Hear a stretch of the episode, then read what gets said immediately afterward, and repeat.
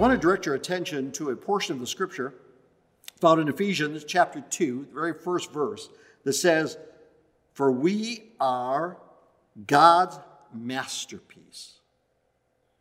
Paul writes, We are God's masterpiece. And the title of this message is The Great Masterpiece. Would you pray with me? Lord, thank you for your goodness. Thank you for your keeping grace.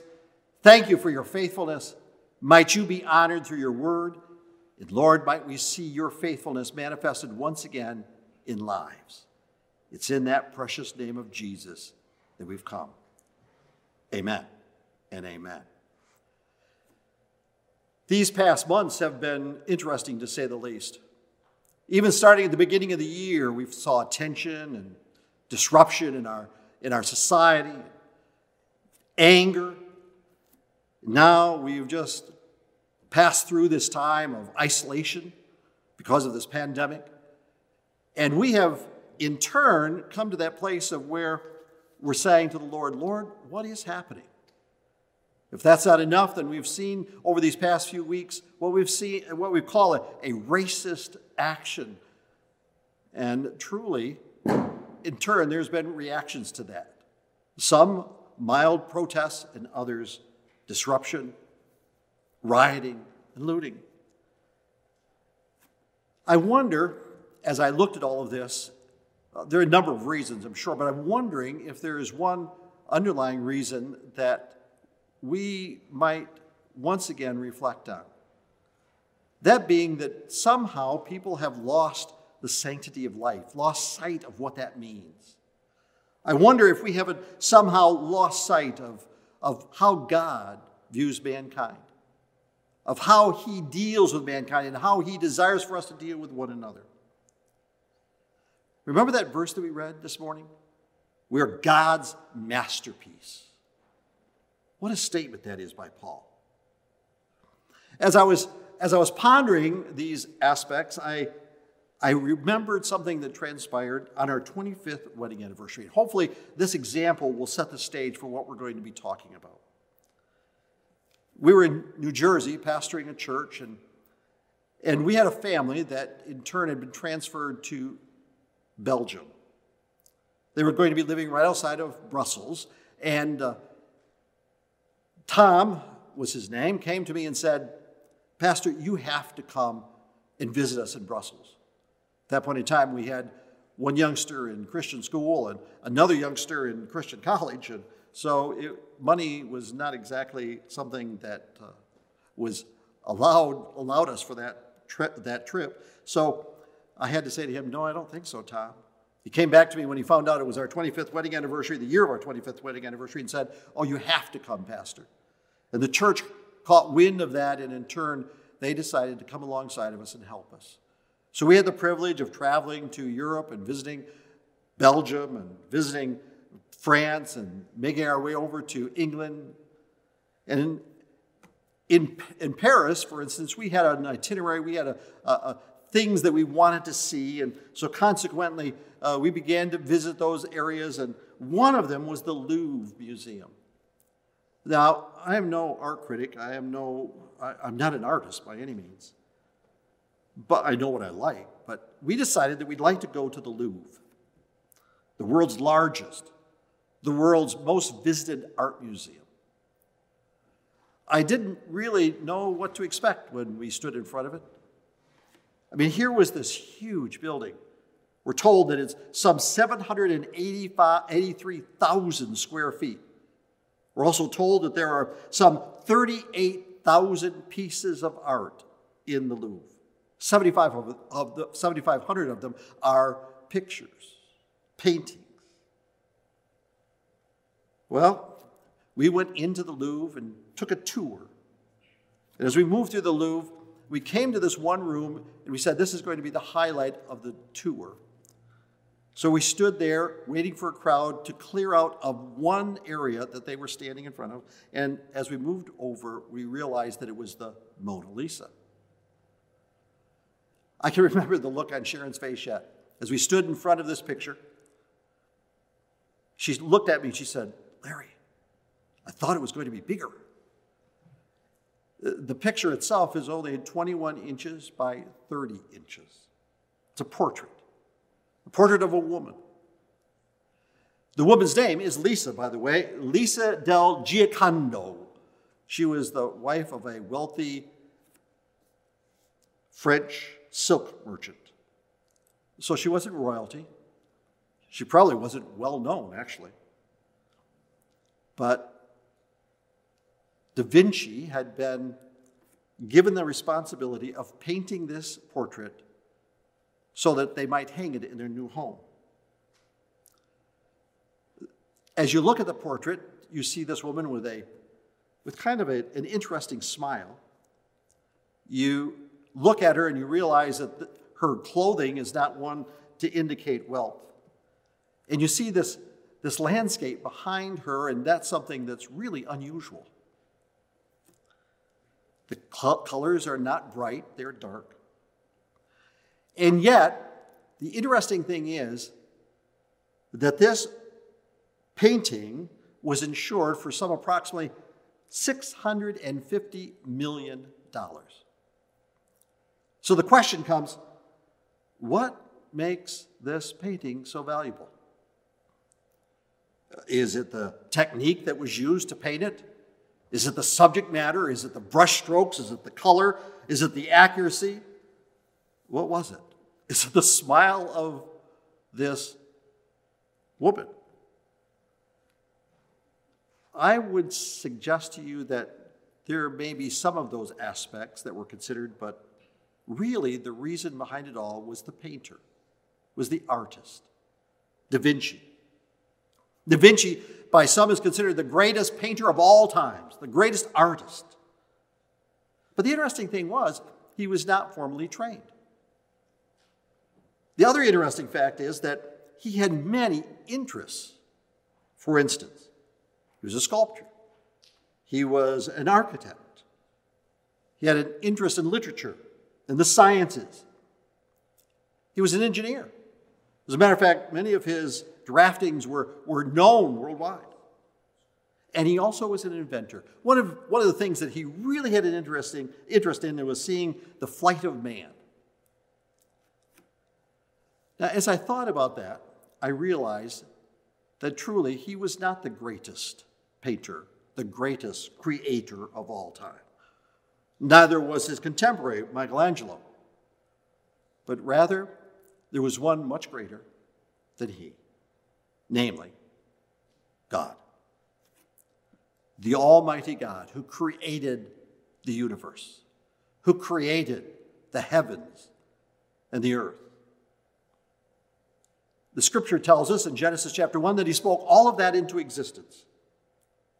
But his greatest creation was not the mountains or the lakes or the rivers, but rather it was man. It's said that, as we read in Ephesians chapter 2, it was, he was God's masterpiece, one of great worth. Now, when I speak of man, please understand I'm speaking of both man and woman, I'm talking of mankind. But the reality is, that creative aspect gives man great worth, great value, inestimable value, incalculable value. Why? Well, because of the Creator and because of the fact of how He desires to have a relationship with us and how Scripture tells us He desires to live within us. And if that's not enough, He's gone one step further to talk about promises that He has for each one of us, the plans He has for us. So this morning, I want to, to look at this creative power, this creative genius, the greatest artist of all time, and then I want to talk about the relationship factor. Because I believe that if we can come to grips with how God views man, that in turn we will understand how we're to relate with one another and how we're to look at ourselves because I'm afraid that we might very well have lost all of that. Let's talk about the Creator. According to the book of Genesis, God created the light. He created the heavens. He created the dry ground separated from the water, along with the vegetation. He created the sun, moon, and stars. He created the birds of the air, the creatures of the sea. And on the sixth day of creation, he created the beasts of the field. And then finally, finally, he turned to his greatest creation. Up until that point, everything that had been created had been spoken into existence. And in turn, he had said, it, it was good. But for man, he took the dust of the earth and created man. He created man, we're told, in his own image. Now, we're not talking about physical image here. We're talking about spiritual character, that inner being, the moral likeness. And in turn, the scripture says that then he breathed into man the breath of life. Note the picture the creative power. A woman created in like fashion was created out of Adam, but had the same qualities. So there was no, there was no difference between man and woman. We move on and we find that, for instance, in Psalm chapter 8, verse number 5, David says that man was created just a little lower than the heavenly beings. Or the Amplified says, he was created a little lower than God. we understand the value, don't we? The interesting thing is that that did not stop at the point of creation, but it was ongoing. For instance, David writes in Psalm 139, verse number 13, For you created my inmost being. You knit me together in my mother's womb. The creative aspect. And in each case, he looked at what he had created. He said, That's very good. Why? Because that was his masterpiece. Now realize that if we come to the place of where we can view ourselves in that fashion, if we come to the place of where we can view each other in that fashion, then there will not be such a thing as improper relationships, race relationships, gender relationships, or anything else. It starts with us understanding the value that we have to God as individuals. But then it, it moves on to the place of where that dictates how we deal with one another, how we talk to one another, how we act towards one another. You see, we are his masterpiece created in his image. But it didn't stop there. You see, our inestimable worth also involves that desire that he has for a relationship with us. That relationship that because sin was ushered into this world was lost. Sin in turn separated man from God. It broke that work of art, so to speak, that we know of. Romans chapter 3, verse number 23, Paul says, All have sinned and fall short of the glory. Every single person. And so there, for there to be a relationship with God, there must be a mending, a recreation, so to speak.